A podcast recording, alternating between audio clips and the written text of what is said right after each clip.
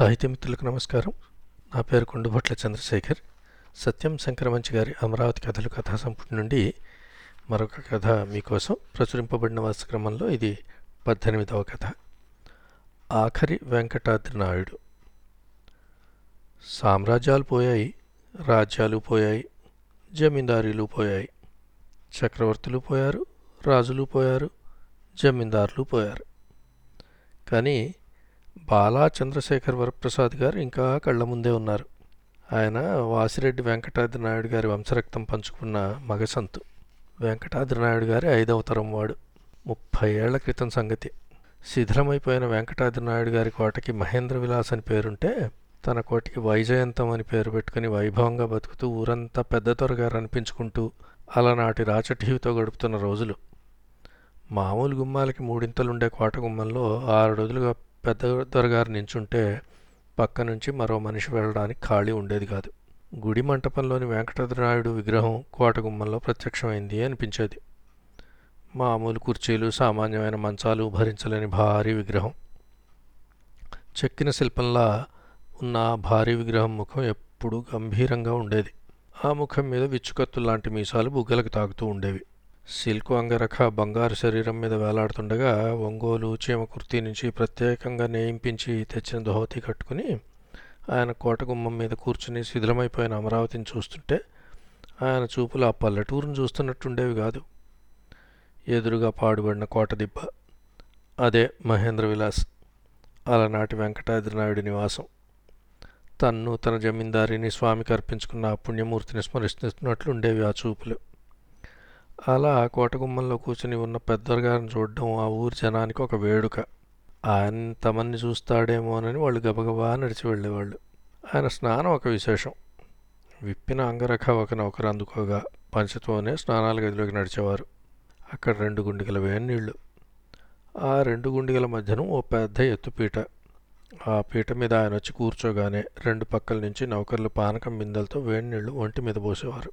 ఆ తర్వాత ఓ చెయ్యి ఓ నౌకరికి అందిస్తే అతగాడు రుద్దేవాడు. రెండో చెయ్యి రెండో నౌకరికి అందిస్తే అతగాడు రుద్దేవాడు. మళ్ళీ వెన్నీళ్ళు. ఆ పైన ఓ చెయ్యి ఓ నౌకరికి అందిస్తే అతగాడు చల ఉత్తరీయంతో తడి అద్దేవాడు. ఇంకో పక్కన ఇంకో ఉత్తరీయంతో తడికద్దగా కొత్త పంచి అక్కడ పెట్టి నౌకర్లు వెళ్ళిపోయేవాడు. ఈ కొత్త పంచి కట్టుకొని స్నానాల గదిలోంచి బయటకు వచ్చేవారు ఈ స్నానం విషయం ఎందుకు చెబుతున్నానంటే మనం ఈనాడు వాడుకుంటున్న తుండుగడ్డలు పెద్ద గారికి తెలియవు. వరండాలో భారీ వాలు కుర్చీలో ఆయన కూర్చుని ఉండగా జనం పెద్దొర గారి దర్శనం కోసం వచ్చేవారు. ఆయన వచ్చిన వాళ్ళ వైపు చూస్తూ మాట్లాడేవారు కాదు. ఇంకో పక్కనున్న గుమాస్తా వైపు తిరిగి యువతల పక్క వాళ్ళతో సంభాషించేవారు. ఎడం పక్క రామస్వామి వచ్చి ఉన్నాడు అనుకోండి దొరగారు కుడి పక్కనున్న గుమాస్తా సుబ్రహ్మణ్యం వైపు తిరిగి రామస్వామి ఎందుకు వచ్చాడో? అనేవారు. అప్పుడు రామస్వామి అయ్యా పొలం కౌలు విషయం అంటే దొరగారు గుమాస్తాతో దాని విషయం రేపు చూస్తామని చెప్పండి అనేవారు. అంతే.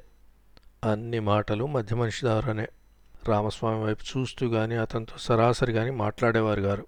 రాజదృష్టి సోకకూడదనో ఏమో తెలియదు దాదాపు డెబ్భై సంవత్సరాల జీవితంలో తన మనసులోని భావాలను పొరలకు అందనివ్వకుండా కాలం గడిపారు ఆయన. ఆయన సంతోషం ఆయన దుఃఖం ఆయన సంబరం ఆయన కోపం ఎవ్వరూ చూడలేదు. ఎవరిని కనిపెట్టనివ్వలేదు. రెండు సంవత్సరాలు మాత్రమే జీవించి ఆయన జీవితం పండించిన భార్య వరదరాజేశ్వరమ్మ గారు ఒక్కతికి ఆ గుండెలోతులు తెలిసేమో. ఆవిడ తన్ని విడిచి వెళ్ళాక అన్ని కోరికలకు అతీతుడై నాకు ఇది కావాలని కోరక నాకు ఇది వద్దని చెప్పక అన్నీ ఆ గుండె గుహల్లో దాచుకొని అంతర్ముఖుడై జీవించాడు. రెండు సంవత్సరాల కింద దాంపత్య జీవితంలో వరదరాజేశ్వరమ్మ గారు పెద్దరు గారి ఇంటికి దీపం పెడితే ఆమె ఈ లోకం విడిచి వెళ్ళిపోతూ ఇంకో దీపం వెలిగించి వెళ్ళింది. భార్య తన్ని ఒంటరిని చేశాక ఒక్కగానొక్క కూతురు భవానీదేవిని చూసుకుంటూ కాలం గడుపుతున్నా ఆయనలో సంబరం లేదు. భవానీదేవి గారు బాల్యం జ్ఞప్తికి తెచ్చుకుంటూ మా నాన్నగారు సంబరంతో పొంగిపోవడం నేను చూడలేదు అంటారు. కూతురి వివాహం రామకృష్ణ ప్రసాద్ గారితో జరుగుతున్నప్పుడు కళ్ళు ఆనందంతో వెలిగాయి కానీ ఆయనలోని సంబరపు పొంగులు వెలికి తీసుకొచ్చి బళ్ళు బళ్ళు నవ్వించిన ఘట్టం ఒక్కటే. అది కొంతకాలం గడిచాక భవానమ్మ గారి కొడుకు పుట్టగా ఆ ఐదేళ్ళ మనవడు నడక సమంగా రాని మనవడు తాతగారు తాళం చేతులు లాక్కుని పరిగెత్తితే మనవడి వెంట పరిగెత్తుతూ పెద్ద త్వరగారు నవ్వారు.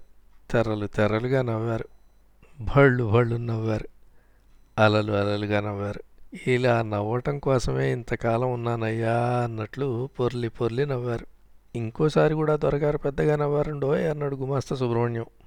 ఎప్పుడు?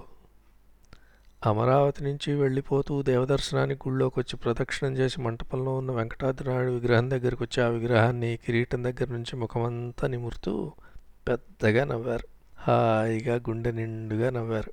ఆయన కళ్ళు ఆనందంతో తళుక్కుమంటున్న ఘట్టం మరొక్కటి ఉంది రోజు రాత్రిపూట అర్చకులు కోటలోకి ప్రసాదం తీసుకొచ్చినప్పుడు విభూతి కుంకం పెట్టుకొని ప్రసాదం వైపు చూసేవారు. అది ఏ పంచదారో పటిక బెల్లమో అయితే పక్కన పెట్టమని సైగ చేసేవారు. ఆ ప్రసాదం నేతి చిట్టి గారెలైతే ఎక్కడ లేని సంబరంతో కళ్ళు మెరవగా అంత పెద్ద దొరగారు చిన్నపిల్లాడైపోయి చెంగున చేయి చాపేవారు. నేటి చిట్టి గారుల కోసం. నమస్కారం.